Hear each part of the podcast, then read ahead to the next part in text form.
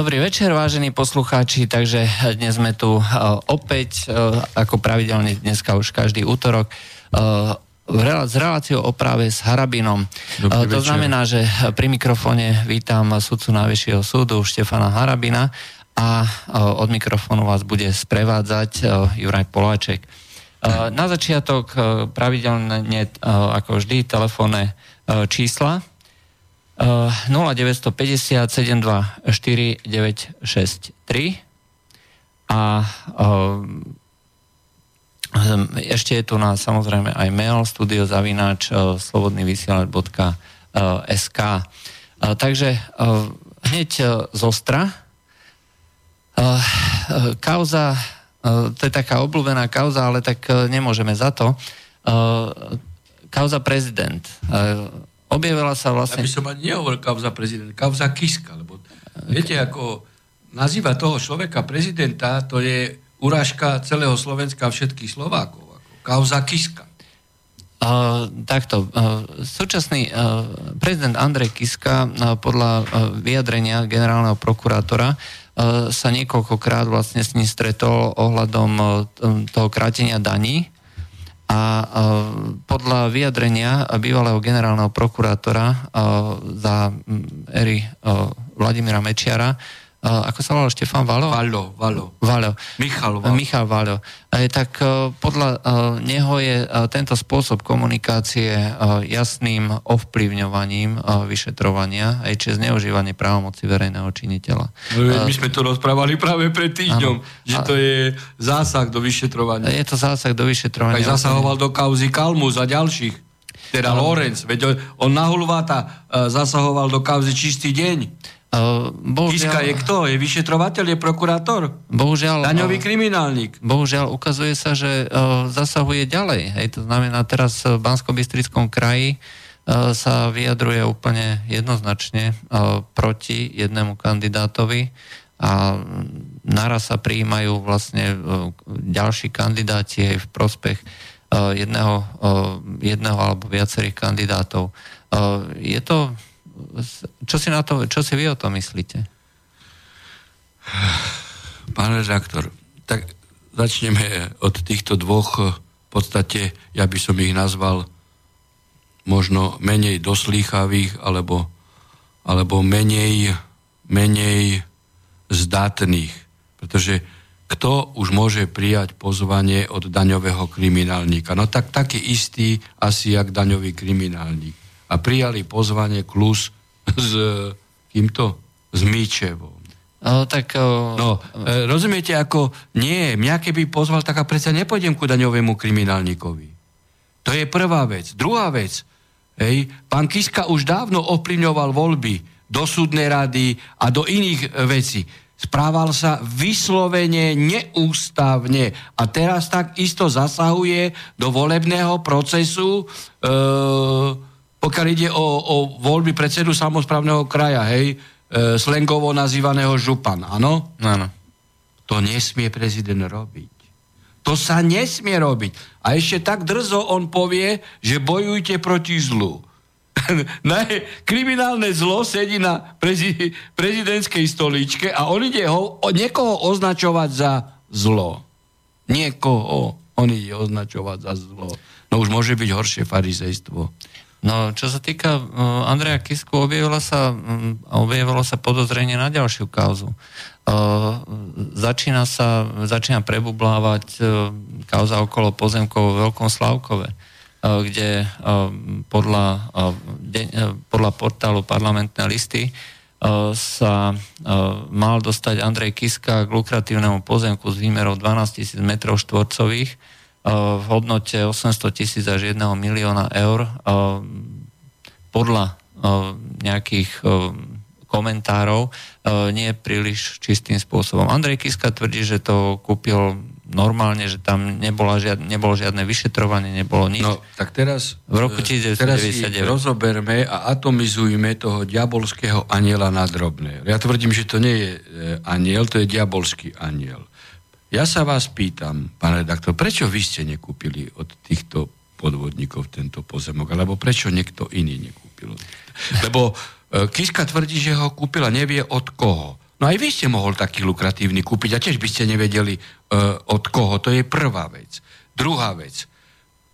Prezumujme, že skutočne nevedel, že sú to podvodníci, hej? Ktorí podľa všetkého, čo ste teda teraz rekapitulovali, dosiahli zápis vlastníctva v katastri cez podvod. Hej? Že teda skutočných vlastníkov, ktorí dedili po otcovi, teda podvodnom vymazali a napísali podvodníkov.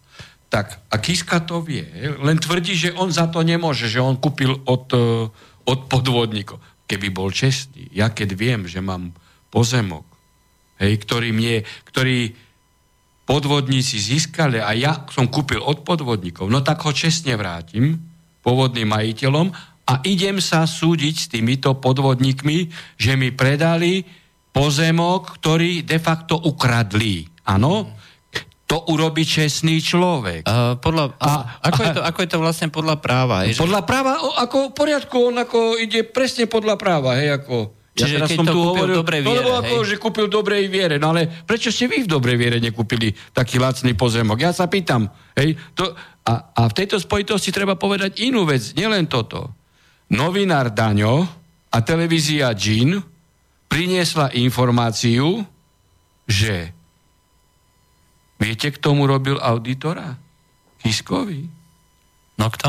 No, bývalý predseda predstavenstva BNG Invest a Horizon. To je jedna vec. Auditora hej, na KTAG. Aha, tej cestovky. No, a tento človek je odsúdený na 3 roky nepodmienečne Košice 2. Ja ho nebudem menovať, pretože ešte nie je právoplatne odsúdený, je tam odvolanie. A je odsúdený na 3 roky nepodmienečne za daňové podvody z rokov 2008-2009. A on robil Kiskovi v tej firme audit. A Kiska podpísal audit ako štatutár, ten audit mu robil tento človek, ktorý neskôr bol odsúdený, ale za daňové podvody ešte pred Kiskovou KTGA, hej. A tento človek uzavrel audit a Kiska ako štatutár ho potvrdil s tým, že potvrdzuje správnosť všetkých údajov tam. Pravdivosť a správnosť. Čiže Kiska jej zodpovedí a nie tento účtovník, alebo daňar, alebo auditor. No ale podstata je, že príliš veľa kriminálnikov sa zgrupuje okolo Kisku. Tento človek bol prvostupňovo odsúdený. Platí prezumcia neviny. A robil mu audit za rok 2013 aj predtým. Kiskovi.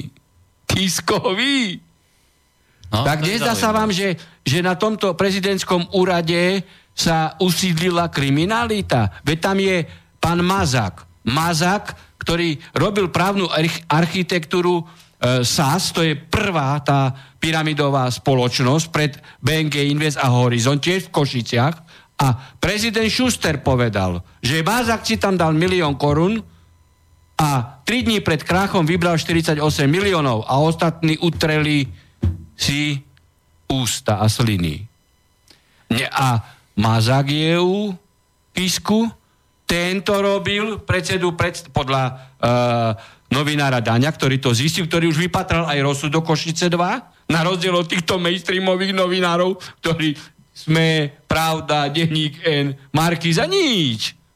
A dnes ho ešte aj podržali smeráci v parlamente, aby nebolo odvolávania, referendum o odvolaní. Podľa môjho názoru na druhý deň mal mimoriadne zasadať parlament a hneď hlasovať o vypísaní referenda o odvolaní prezidenta Kisku. Ale vidíte, to je toto, čo sme pred týždňom 2 rozprávali, že Smer ho kryje. Hej. Smer len potreboval ho dostať do tej istej polohy, ako sú oni. Kiska je v tej istej polohy daňového kriminálnika, ako Bašternák priateľ Fica a Kaliňáka. Toto len potrebovali. Lebo keď dnes navrhoval LSNS dať do programu hlasovanie o vypísaní referenda na odvolanie Kisku. Iba táto strana a potom ešte 3 poslanci, myslím, Šimkovičová, Marčok a ešte jeden poslanec hlasovali. Holubek. Hlasovali. A ostatní ho podržali. Čiže, a toto má ďalšiu spojitosť, pán redaktor. Práve bývalý šéf Úradu na ochranu ústavných činiteľov Zabojník pre parlamentné listy zverejnil výsledky Eurobarometra Európskej komisie prieskum o dôveryhodnosti polície.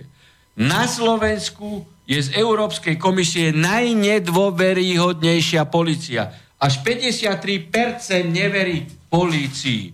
Pre porovnanie Poľsko 42, Česko 32, aj Maďarsko, Rakúsko 13% neverí a priemer v Európskej únii je 23, na Slovensku 53. Tu sa tak spolitizovala polícia, a nič sa nešetrí. No to vidíme na prípade Matovič Fico. Áno, ja nie som privrženec ani jedného, ani druhého. Ale ja som povedal, ako je možné, že Fico vyťahoval daňové veci pred kampaňom 2016 marci. Ja som to aj na Facebook dal. Veď on nie je vyšetrovateľ. A teraz nahulváta policajti povedia, že ako nejde o žiaden daňový únik. Teda všetci môžu vynášať daňové tajomstvo, len orgán správy daní nie. Ale keď on to takomu dá a sused už bude posúvať, tak je to v poriadku. No tak to je výsmech, pán redaktor. A pritom Matovič je obvinený pre ohovaranie. Hej. Tam, kde treba, tak tam áno. Hej. Tam, kde netreba, tak aj keď je niečo, nebude nič. Ale toto je mimoriadne nebezpečné, pretože ľudia, viete, títo funkcionári, minister vnútra, hej, premiér, aj policajný prezident, veď sú za toto zodpovední. Za toto sú zodpovední, lebo... A začínalo to od policajnej inšpekcie, kedy som povedal, že nemôže byť pod rukami Kaliňáka. A takto to dopadlo. Lenže, keď ľudia sa nedovolajú práva na riadnych inštitúciách, zoberú vidli lopaty do ruk a ich budú byť hlava nehlava. Ale pričinením týchto ľudí. Veď keď Kiska je v úrade, alebo tento stav v polícii je, ľudia povedia, prečo my by sme mali rešpektovať rozhodnutie súdu? Prečo my by sme mali chodiť na súd? Veď Kiska je daňový podvodník a sedí v úrade. Veď tí ľudia si neuvedomujú, aký vyvolávajú stav právneho bezvedomia u obyvateľov ľudí. Oni si skutočne, u občanov, ja som práve dneska čítal taký článok, teda nezablokovanej časti SME, kde Kiska hovorí, že to sú útoky na mňa, ja to vydržím, ja to odolám a budem čestne hájiť mravnosť a neviem ešte proste tie takéto slova. Proste, že ostane v tom úrade a naďalej teda bude držať tú vlajku poctivosti, morálnosti a čestnosti. Ale čo je najhoršie, veľká časť ľudí toto skutočne berie a podporuje ho, hej, hovorí, že kašľať na nejaké daňové úniky a tak ďalej, hej, že on je o mnoho poctivejší a čestnejší ako treba z Bašternák alebo nejaký iný a že pokiaľ jeho to na nebude, hej, takže celé sa to úplne akože zvráti a bude to úplne zlé.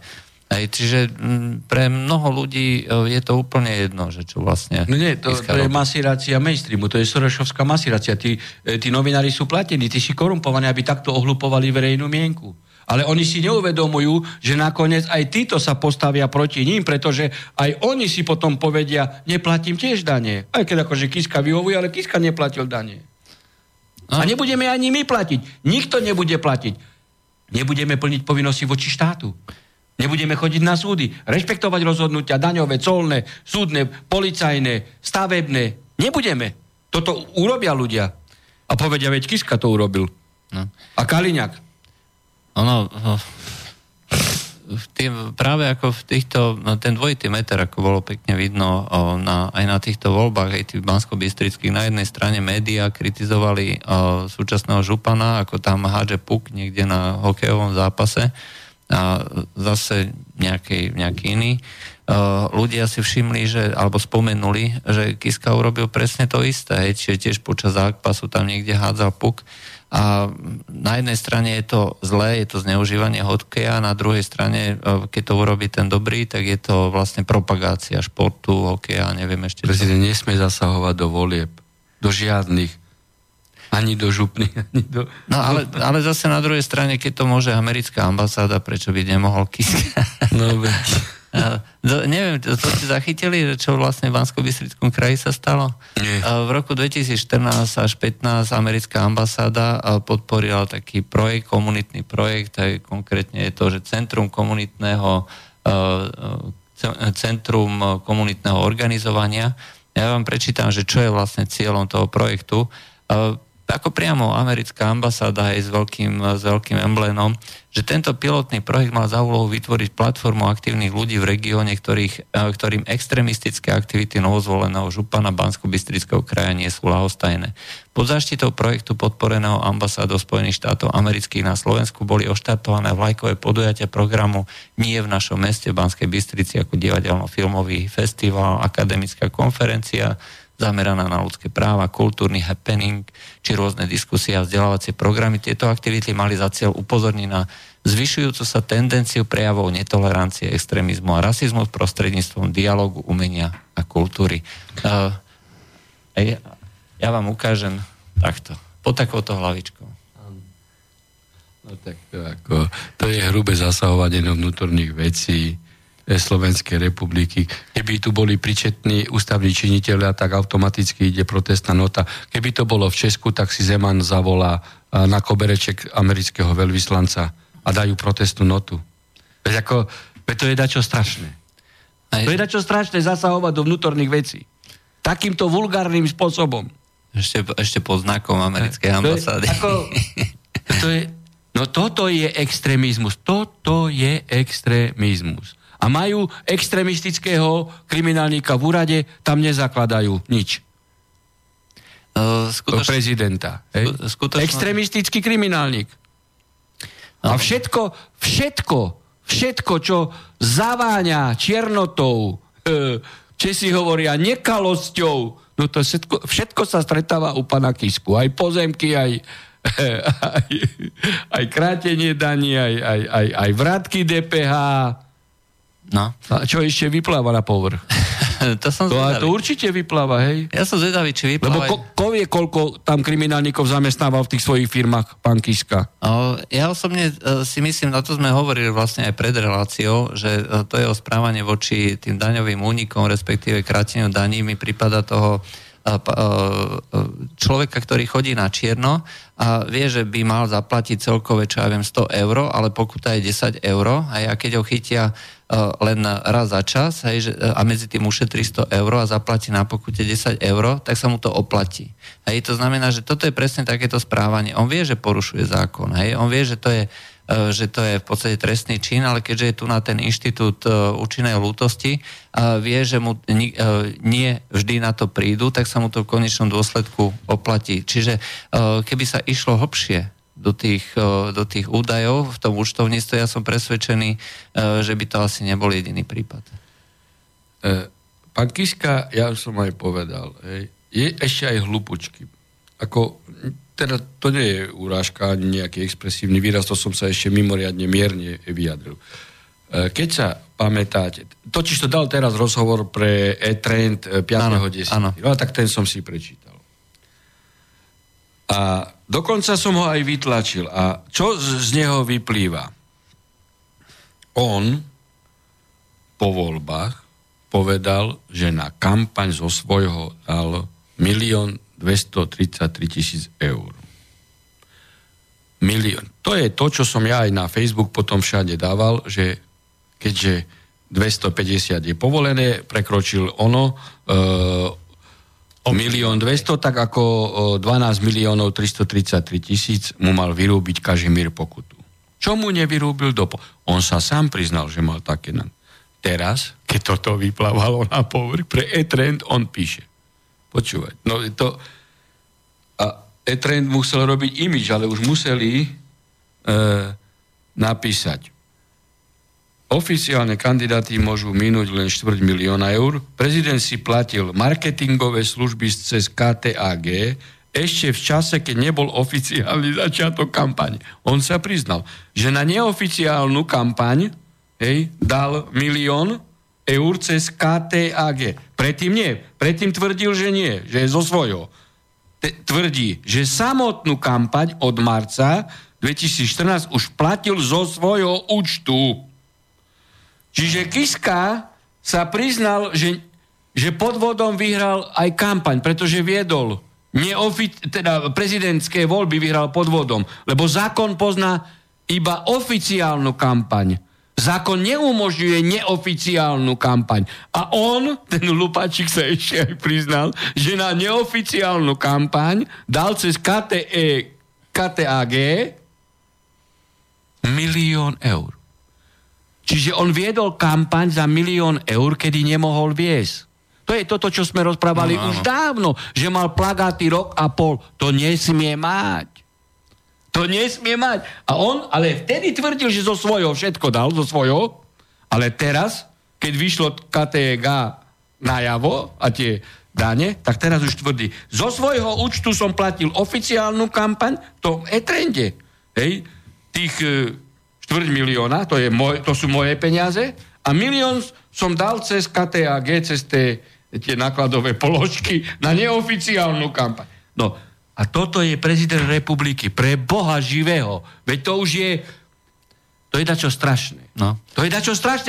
On sa ešte aj priznáva, že ako on porušoval zákon.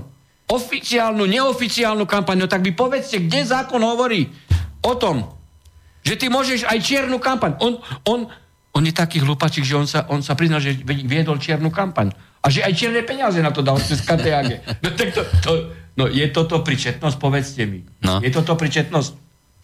No nič, dáme si pesničku a po pesničke pôjdeme na otázky.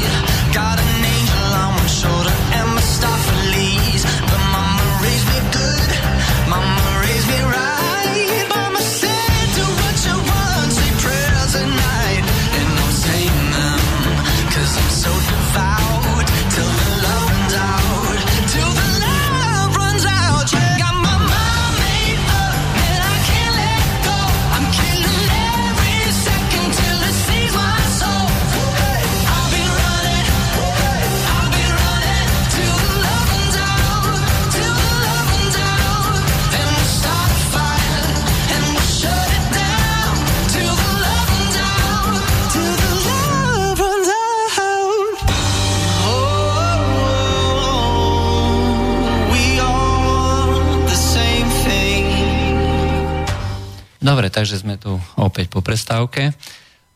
Ideme na otázky. Dobrý večer, pýta sa Samuel. Chcel by som sa jeho ctihodnosti, pána doktora Harabína, pekne vás oslovil, opýtať ohľadom súkromnej obžaloby. Nebolo by to zneužívané v prospech páchateľa? že niekto spácha trestný čin, jeho kamarát napíše proti nemu súkromnú obžalobu, ale veľmi chabú, s nepresvedčivými dôkazmi, kde súdca dá rozhodnutie o nevine, následne sa ukáže, že páchateľ trestný čin vykonal, ale platí zásada ne bis idem a tým by sa uchránil od trestu. No, môžem? Máme telefón, ale dohovorte. Za túto otázku. Áno. No, zrejme to posluchač vníma tak, že súkromná obžaloba by mala prioritu pred oficiálnou obžalobou. Nie. Súkromná obžaloba by nastupovala tam, kde prokurátor nestíha. Kde prokurátor zjavne je spáchaný trestný čin a prokurátor nestíha.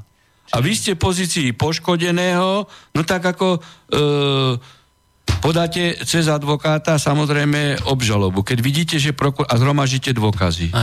To netreba vnímať súkromnú obžalobu, že ako prvú by rýchlo išla oslobodený bez dôkazov a potom prokurátor. Nie, to... Dobre, máme telefón, tak môžete, ste veteri. Dobrý večer, pozdravujem pána Harabina, pána doktora Harabina. Dobrý večer. Rádio. Ja by som sa chcel spýtať také 2-3 otázočky, také stručné. Prvá by mohla byť taká, že vlastne ohľadom tých pozemkov a pána Kisku teda, ja som niekde zachytil, že tí dotknutí občania, teda ako ktorých sa to týkalo, tie pozemky vlastne, že plánujú, teda povedali, že vraj bude podaná žaloba na Kisku a že teda či on potom, keby tá žaloba bola naozaj podaná, začalo by sa, ak by sa začalo vyšetrovať, že či on by mohol byť ďalej vlastne prezident, keď bude teda stíhaný, lebo to ešte na svete asi nebolo. Druhú vec... No, tak zodpovieme tú prvú, áno? Dobre, môžete. No, tam by išlo evidentne o civilný spor, o občianskoprávny spor, lebo títo ľudia, ktorí sa považujú za vlastníkov, by podali určovacú, podľa môjho názoru, určovacú žalobu, že oni sú vlastníkmi. Čiže to je občianskoprávny spor, a ten s rovinou trestnoprávnou nemá nič spoločné. Tu sme hovorili o rovine morálnej.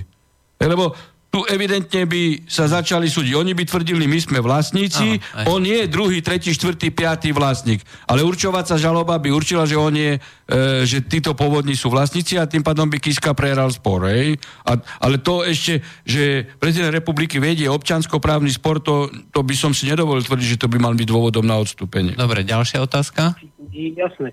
Druhú ešte by som sa chcel pána Harabina spýtať, som tiež zachytil údajne, že vraj už je uzavretá kauza toho atentátu s tou lampou, tak či by niečo bližšie, či má nejaké nové info k tomu, či sa niekde dopracoval, alebo ako to dopadlo, ak teda je to pravda, že niečo sa vie o tom. A tretiu by som chcel teda na vás ako na rádio, že či vlastne neplánujete pred týmito župnými voľbami nejaké také vlastne niečo s týmito kandidátmi na tých županov, lebo vlastne taký napríklad Kotleba nedostane priestor nikde, to ako o tom pochybujem. Kotleba ináč už mal priestor.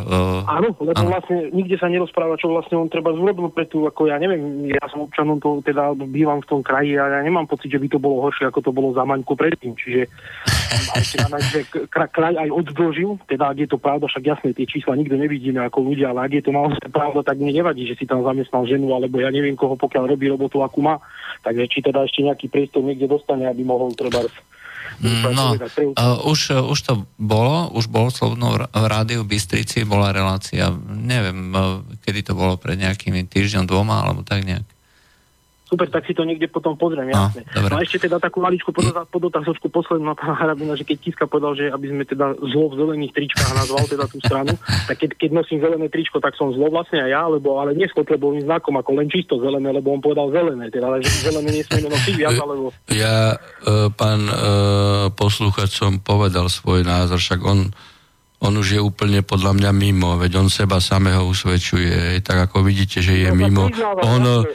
Veď som povedal, že najväčšie zlo a fašistické zlo sedí v prezidentskom úrade, okrem kriminálneho zla, pretože kto sa bratal s fašistom, banderofašistom Porošenkom? Kto? Tak Kiska je banderofašista a Kiska robí fašistické kroky. Hej, pretože v prezidentskom úrade, keď je kriminálnik, tak to sú prvky fašizmu. Hej, a teraz k tej lampe sa chceli. Áno, dostal som uznesenie o zastavení trestného stíhania a som samozrejme podal sťažnosť, pretože tak poprvé uznesenie je nezákonné, lebo ho vydalo ministerstvo vnútra a ministerstvo vnútra nie je subjekt trestného poriadku. Je to síce národná kriminálna jednotka, ale pečiatka je ministerstvo vnútra, čiže podriadený Kaliňáka vyšetroval Kaliňáka, hej? A z toho titulu je všetko nezákonné. Ale nad rámec ešte. Dal tam 2 znalecké posudky a pritom znalecký posudok technicky vôbec nevylúčil v závere, že mohol byť zásah do lampy aj inou osobou, cudzou, neoprávnenou osobou. A za ďalšie znalec odboru zdravotníctva síce povedal, že nemohlo dojsť smrteľnému úrazu, ale pritom vyšetrovateľ mu, a toto píšem v sťažnosti, mu nedal otázku, či črepina, ktorá sa mohla uvoľniť a ostrov hranov, keby padla mne na krčnú tepnu, či by došlo prerezaniu. K tomu sa nevyjadril, zámerne. A ako mohol uzavrieť. Čiže rozoberám aj znalecké posudky, ale potom rozoberám aj, že ide o personálnu korupciu, pretože podriadený nemôže vyšetrovať nadradeného.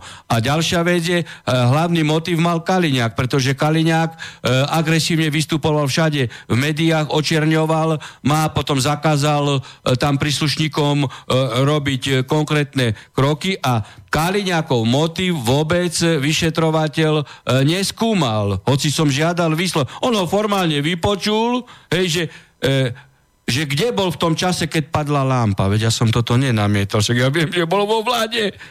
Hej. No, to je nahulváta, rozumiete? On ho vypočul, on bol vo vláde, tak nemohol so šrubovákom tam byť. No tak ako, viete... No však to už je na posmech, to je toto, čo ja rozprávam, do akého štádia dostali oni políciu, hej? A to denne mi sudcovia hlásia, hej, aj z nižších súdov majú domové prehliadky, majú väzby, príde sám policajt, domová prehliadka, hej, predloží návrh na domovú prehliadku, sudca povie, hej, že však tu sú nezákonné veci a nezákonné ja viem, že sú nezákonné, ale mám taký pokyn. No však to je hrozné, čo sa deje. To je skutočne hrozné. Ej. Ale to len tí sudcovia, ktorí súdia podľa práva, je ako výbrať a podobne. Tak ako je veľa aj čestných ľudí, rozumiete, hej? Len nedostanú priestor, hej? Sú zastrašovaní a dečo všetko, hej? No. Jasné, ľudia o nich ani nevedia. No, presne ako, no. Jasne, dobre, tak teda dúfam, že to budete ťahať teda ďalej, že sa raz... Tak hlavný podozrivý povedal, že on vtedy tam nebol. No tak ako... A ja žiadam analyzovať presne motív, z akých dôvodov, čo, kedy, kde, ako, aké... A nič sa nevyšetruje. Nič. A zdravotník vedel, že sa vám nemohlo skoro nič stať. Nie, že malá odrenina asi tak. A keby, však tam lampa, keby ostrov hranov mi na krčnú tepnu, tak ako môžem vykrvácať tam... Nie? Mám 2 krčné tepňa a ja som mohol byť otočený bokom a mohlo to padnúť a on sa k tomu nevyjadrí. Takže budete to ďalej, hej, nevzdať. No tak ako uvidíme, že čo spolitizovaná prokuratúra, lebo teraz to ide na prokuratúru. Dobre. Ale raz sa to bude vyšetrovať, to určite. Dobre, ďakujem pekne. Tak, zatiaľ. Dobre, ďakujeme za dovolanie. No, Dáša má taký zaujímavý postreh, že pozorujte Fica, alebo... Kisku, že keď sú nahnevaní alebo keď sú v problémoch, že keď Fico je podľa nej, že vystrčí bradu dopredu, pootvorí ústa a zase Kiska, že začne lapať po dychu, akože hľadať slova, hej, že keď chce oslniť, hej, že veľmi ju to baví. Hej, to je len taký postreh. A máme ďalší telefón. Dobrý. Haló. Áno, ste vo vysielaní. Som vo vysielaní, môžem? Áno, môžete. Pekne vás pozdravujem, pekný večer, pán doktor Harabín. Dobrý večer. Tu Štefan z Dudiniec. Chcem sa vás opýtať, vašim koníčkom je história. Som sa dozvedel. Áno. Povedzte, keď mám čas. Keď máte čas. Hey. Ale o to je to lepšie. Chcem sa opýtať na obdobie rokov 1880 až 1939. Toto obdobie je veľmi hmlisté v našich dejinách. Až na tú Pittsburghskú zmluvu a tak ďalej. Ale o tých obyčajných ľudí ja viem iba z rozprávania svojich starých a prastarých rodičov. Povedzte mi, ako vyzerala vtedy dedina alebo mesto? Kto vtedy vládol? Kto vtedy bol šéfom? Kto bol notár? Kto bol krčmár? Akej konfesie boli tí ľudia? Lebo To mňa a mojich priateľov veľmi zaujíma, keď tu stále rozprávame a mňa to už zažuráža, že to všeobecne, že čo Slovák a kresťan, to pomaly antisemita. Tak ja by som chcel vedieť, keď už mám byť zaradený do tej skupiny pomaly antisemitu, tak prečo som ten antisemita? Prečo od roku 1939 do roku 1945 za vlády monsignora doktora Kisu boli všetci moji spoluobčania pomaly antisemiti a rizovali majetok? A či náhodou aj do roku 1938, od roku 1900, za tých 39 až 40 rokov nedochádzalo k arizácii, ale od iných ľudí. A vy ako historik, alebo človek, ktorý sa veľmi zapodievate históriou a máte to ako koníčka, a dneska okrem historikov nemáme, okrem nejakého pána Kováča, toho brata, ale on históriu si vykladá ako horoskop, lebo on bol za komunistov historik, on je furt historik, ale on je už taký kult historik.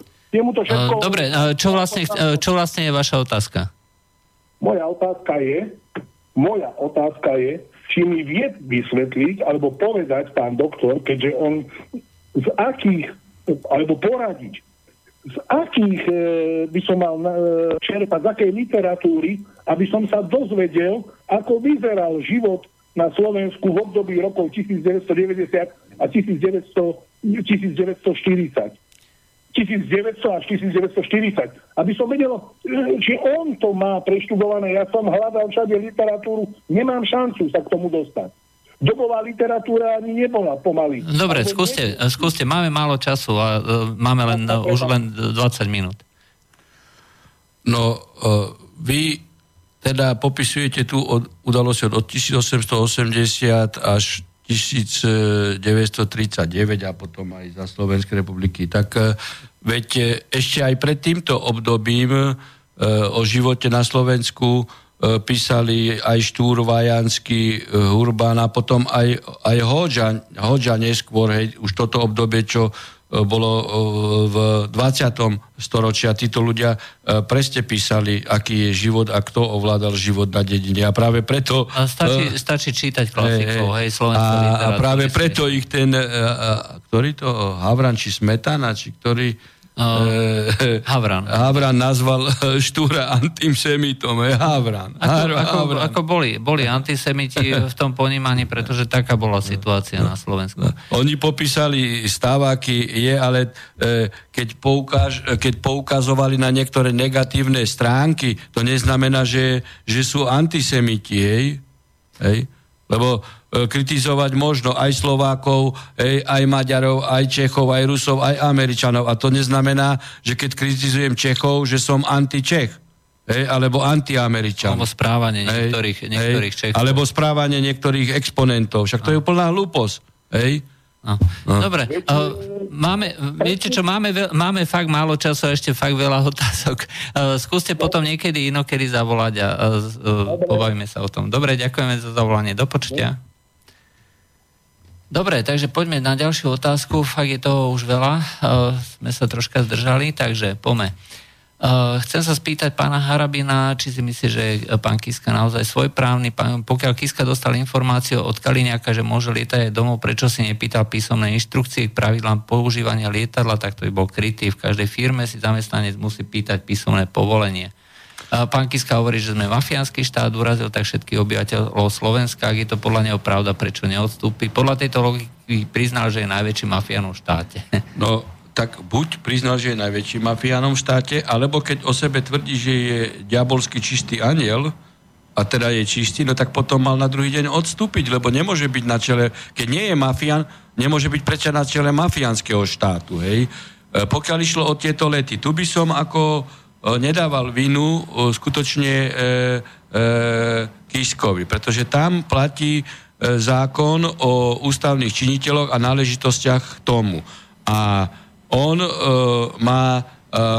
podľa zákona má právo, bez obmedzenia. Je iná otázka morálna, to som hovoril už minule.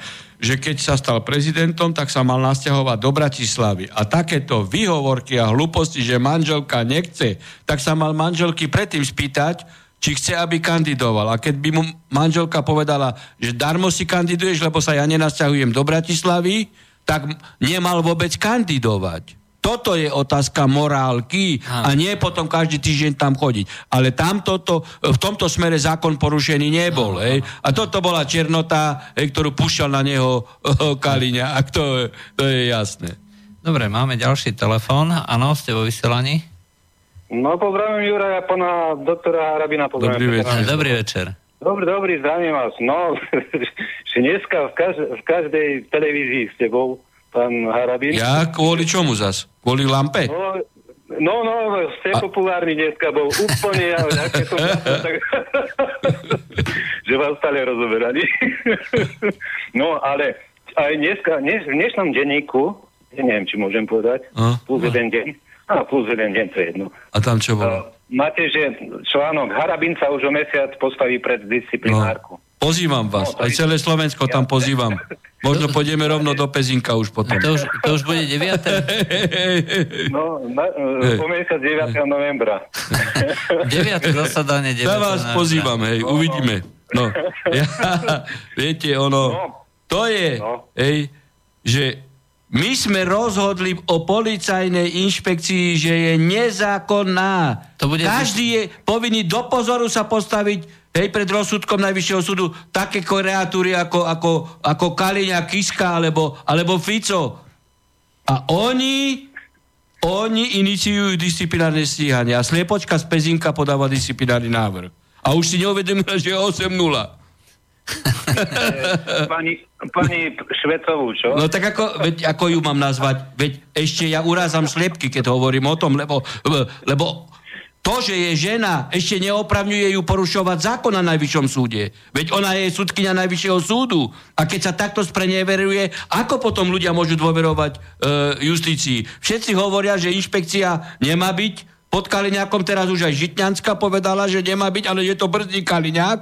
My sme tu pred rokom rozprávali, že nič z toho nebude, lebo po voľbách v marci 2016 hovorili, v septembri je materiál vo vláde 2016, máte október a ešte sa len ani nedohodli. Aj to chcú dať inšpekciu pod ďalšieho politického súputníka Čižnára. Čiže žiadne...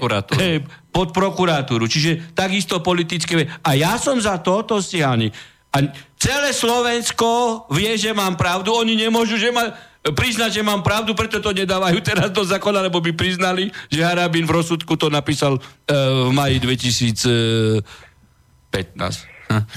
Dobre, tak môžete tam príšek. Disciplinárka je verejná. Tam a uvidíte Švecovú naživo a sám poviete, či užíva lieky alebo neužíva lieky, lebo ja tvrdím, že je pod liekmi. Dobre, to je všetko? Ja vám ešte poviem taký, že v dnešnom synonymickom slovníku sa nachádzajú slova, ktoré rozdielne znejú, no majú rovnaký význam. Áno, to sú synonyma. Áno? No. A aj tu dochádza k inováciám. Napríklad sa zmenili synonymá k pojmu vlastenec. U nás teraz. Áno. Tie nové sú nacionalista, extrémista, šovinista, panslav, rusofil, áno, terorista, fašista, egoista, chrapúň a konšpirátor. Áno. A Benčík je humanista. Eurohujer. Eštebácky. Dobre, takže ďakujeme za zavolanie. Dobre, ďakujem. No, nech sa darí, majte sa. Dobre, ďakujeme. Takže máme tu na jednu takú zaujímavú poznámku. V relácii o 5 minút 12 Kiska hovorí, že 1,3 milióna som si zaplatil sám do posledného centu z vlastných peňazí. No to je ten osobný účet, čo mal, ako tvrdí. Hej. Nie, to povedal, nebudem to nejak rozoberať. V tej istej relácii hovorí: pohľadávka o vzťahu spoločnosti KTAG, ktorú mám, je uvedená v daňovom priznaní. A záver. Viete vysvetliť, pýta sa Ivan, ako môže vzniknúť pohľadávka za predvolebnú kampaň ku spoločnosti KTAG, keď tvrdí, že celú predvolebnú kampaň uhradil z vlastných peňazí do posledného centu. Tak to je... Veď to je toto, pán posluchač, čo sme pred chvíľou rozprávali. Ten človek už nevie, čo rozpráva, veď jeho by nemali pustiť pre kamery, lebo on sa sám usvedčuje. Rozumiete? On sa sám usvedčuje, veď on tvrdil presne po zvolení, že 1 233 000, teda 1,25 milióna zaplatil zo svojho. A teraz tvrdí, že len 2,25 milióna z osobného účtu. A akože to bolo, keď začala oficiálna kampaň a čiernu kampaň začal cez KTAG a to bolo 1 milión. On tvrdí, že začal čiernu kampaň. Nie ja. On tvrdí v e-trende. No. Hej, a zase Harabín bude zlý, že len som si dovolil poukázať na to. Áno. Takže máme telefón, ste v éteri, hovorte. Dobrý deň, či dobrý večer. No, dobrý. Ja som už kedysi sa dovolal k vám a chcel by som všetkým poslucháčom Slobodné vysielača aj pánu Harabinu povedať, čo sa deje a že z čoho má najväčší strach. U nás boli 2-krát zmarené slobodné voľby, už sme to o tom hovorili. V obci vašej, hej? Oznámenie a tak, kde v obci našej. Hej. Prešlo to po generálneho prokurátora, prosili sme pána prezidenta. Je to dokázané, je to exemplárne naplnené kľúka a podstata marenie prípravy a prebehu volieb. Až to nakoniec poslanci, tí, ktorí boli v týchto voľbách zvolení, a my sme ich vyzvali, keď prokuratúra je nečinná, že aby z vlastných iniciatív odstúpili, lebo vedia, že sa tam dostali podvodom. A viete, čo oni spravili?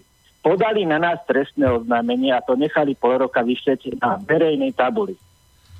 Nakoniec to skončilo tak, že úrady im to zamietli a prokurátor podal proti ním, že nás tam ohovárajú, týchto ľudí, proti ním podal trestné oznámenie, no ale už aj to je zamietnuté a máme tu totálny bezprávny stav. A teraz pointa. Všetci títo politici majú na hube slobodné voľby. U nás sa toto stalo, obrátili sme sa na najvyššie orgány, na všetkých poslancov, všetci robia mŕtvého brovka a ja mám najväčší strach, či ešte budú v takomto štáte slobodné voľby. Keď toto nechávajú tak na komunálnej úrovni, kľudne sa môže stať, že na tej najvyššej úrovni to dopadne podobne. To je pán posluchač, to je to. Keď sa raz spustí reťaz nezákonnosti, a nezastaví sa okamžite, nevyvodzuje sa zodpovednosť, to už potom má nekontrolovateľné dimenzie. To už sú potom metastázy a toto vystihol práve Zábojník, ten bývalý šéf Úradu na ochranu ústavných činiteľov. Že keď sa toto nebude riešiť na centrálnej úrovni a vyzerá to tak, že oni už toto riešiť nie sú schopní, lebo vidíte, že sa len kryjú. Hej. No takže potom ľudia zoberú asi právo do svojich rúk a potom to bude pre nás všetkých hrozne, lebo potom budú lietať tresky, rozumiete? Hej? A pri takýchto veciach potom padajú aj nevinní. No presne tak, lebo teraz sa na ľudí... A títo si neuvedomujú, čo spôsobujú týmto správaním. No bohužiaľ. Že si není aktívni ľudia, nekonáte, ale my sme 27 rokov konali. No. Teda v republike množstvo ľudí. Neboli sme sprostí, ale 27 rokov... No, sprostí ste neboli, len ste bezmocní. No, leste bezmocný. Prokuratúra udržuje bezmocnosť a ľudí, aby nekonali. A mimovládky robia zasa to, že im hučia do hlavy jalové postupy, ktoré vedia, že nikdy nebudú platiť. A takto sme presrali celú dobu doteraz a už sme v takom stave, že dovie, ako sa to bude dať riešiť. Takže pán poslucháč, veď už dospeli do štádia, že zrušili amnestie, čiže zrušili právny štát. Kradnú a zrušili právny štát. Tak tu je ohrozená existencia Slovenskej republiky. No. Nielen vašej obce. Ale ide to od obce a potom už to má nekontrolovateľné rozmery. Hej? No, presne, jak ste hovorili. No, ale čas sa nám kráti, tak zavolajte potom niekedy, inokedy. Ďakujem. Ale máte pravdu, no? Máte pravdu. S tým súhlasím. Dobre, ďakujeme za zavolanie. Dovidenia. Toto je dôležitá otázka. Poslucháč Ivan má otázku. Či je pravda, že prokurátor sa odvolal voči rozhodnutiu súdu a bývalý politik Lipšic sa postaví pred súd ohľadom jeho nehody na prechode prechodcov spred roka? Či máte takú informáciu? Ja som dostal tiež takú informáciu, že sa odvolá, ale nepreveroval som to. Veď my sme to tu pred týždňom alebo dvomi rozprávali, však pokiaľ sa neodvolá, tak tým pádom by dával prokurátor jasne najavo, že je za uvoľnenie dopravnej disciplíny, že podporuje agresivitu na cestách, hej, bezohľadnú jazdu a tak ďalej. Hej. Veď ako ja robil 10 rokov dopravu. Môže byť podmienka aj za smrteľnú nehodu. Môže byť. Ale to musia byť také okolnosti, že nie je porušenie dôležitej povinnosti vodiča, to je prvá vec, že nie je druhý odsek, že nie je spoluzavinenie poškodeného, napríklad, hej. Alebo môže byť aj taká situácia, že otec zabije matku v aute aj dcéru, hej, a má ešte jedného syna. Tak teraz dávať takémuto človeku nepodmienečný trest? Rozumiete? Môžu byť aj také, ale to sú všetko okolnosti prípadu. Ale pokiaľ my máme, že porušil dôležitú povinnosť, neprimeraná rýchlosť v strede prechodu, no tak ako to sú dve dôležité povinnosti, porušenie, tam nejde podmienka jednoducho. A nie je to ten špecifický prípad, ak som hovoril, že by si zabil manželku a dceru a ostávajú ešte dva deti, ktoré len on môže vychovávať, napríklad. No. Ako to ja som sa nezažil v praxi. Môže byť podmienka, aj keď je smrteľný následok, ale musia byť mimoriadne špecifické okolnosti. Nie je také, aké tu boli sprítomnené. No, tak uvidíme. Uvidíme. Myslím, že to bude zaujímať asi viacero ľudí. Otázka... To je zase potom o dôveryhodnosti práva. Áno, o dôveryhodnosti práva. Prokuratúry a presne, justičných zložiek. Môže právnik v úlohe advokáta, ktorý je odsúdený na podmienečný trest, vykonávať svoju prax? Hej, čiže, ja neviem, dajme tomu, za alkohol dostane podmienku, hej, že jazdil s alkoholom. Môže vykonávať svoju prax taký advokát? Myslím, že nie. Tam oni majú... Tam je nulová tolerancia. To je jedine, že by mohol... Nie je nedbanlivostný trestný čin, ale alkohol je úmyselný trestný čin. Hej, čiže keď... Ohrozenie návykovo vládkové. Hej, takže pokiaľ je... Tak nesmie vykonávať advokát. Tak to by mu zastavil, keď je za úmyselný trestný čin odsúdený advokát. Aj keď je trest zahladený, ale v odpise by sa objavil, hej? No, ono, keď by teda bol odsúdený, hej, no tak mu pozastavia výkon činnosti advokáta a zbavia ho, hej, členstva. Mm-hmm. Jedine, že neviem presne, aký majú oni štatus. Aha, takže neviem presne, ale viem, že ako nulovú toleranciu majú. Hej, no tak keď je úmyselný trestný čin, dostane trest, nemôže ono. Neviem, či to majú spojené, úmyselný trestný čin spojený s nepodmienečným trestom odňatia slobody. To neviem, ako, lebo to má komora presne vo svojich pravidlách. No ale také trestné činy ako nejaký podvod a krádež, to keby aj podmienka tam bola, tak to nemá, to musí okamžite zastaviť. Tak čas sa nám kráti, takže už len v krátkosti, ale toto musím. Takže v médiách prebehla informácia o brutálnej vražde, ktorá sa udiala pár dní dozadu v Bratislave, kde je obvinený občan Slovenskej republiky indického pôvodu, vraj náš kresťanského vierovyznania.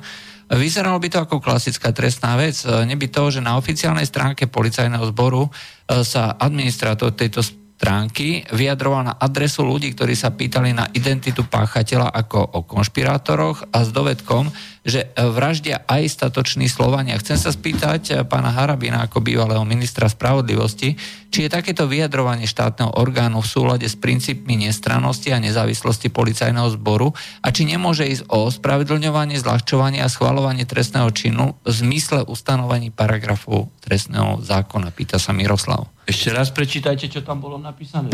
Že keď sa pýtali na identitu páchateľa ľudia na facebookovej stránke, tak sa administrátor tejto stránky, oficiálnej stránky policajného zboru vyjadroval o týchto ľuďoch ako o konšpirátoroch. Ktorí sa pýtali. Áno, že to sú konšpirátori a s dovedkom, že predsa vraždia aj statoční Slovania. Hej, čiže toto je presné vyjadrenie toho administrátora. No, tam by nemal byť ani 2 minúty taký človek. Kvôli čomu? Tak ako, keď je postavená otázka, on adresáta otázky dáva do polohy konšpirátora z jakého titulu? Prečo nepovinný odpovedať na otázku? Môže vlastne zverejniť identitu páchateľa v zmysle, ja neviem, že to bol cudzinec, alebo že to bol, ja neviem... Ja teraz nehovorím o tom. Platí prezumcia neviny, áno? Hej. Ale na otázku treba odpovedať. A nehovoriť a útočiť na adresáta otázky, že je konšpirátor. Čiže odpoveď by on mala odpovedať. Tieto a tieto informácie môžem zverejniť, tieto a tieto sú štádiu vyšetrovania, tieto sú nezverejniteľné, pretože platí prezumcia neviny. Čiže administrátor je štátny zamestnanec v podstate človek, jak si on dovolí označovať niekoho za konšpirátora? Že to je rôzne dačo. Takže myslím, že toto je zodpovedané. Ako môže... On musí dodržať prezumciu neviny, to ako musí, ale veď sa dá odpovedať normálne a neurážať.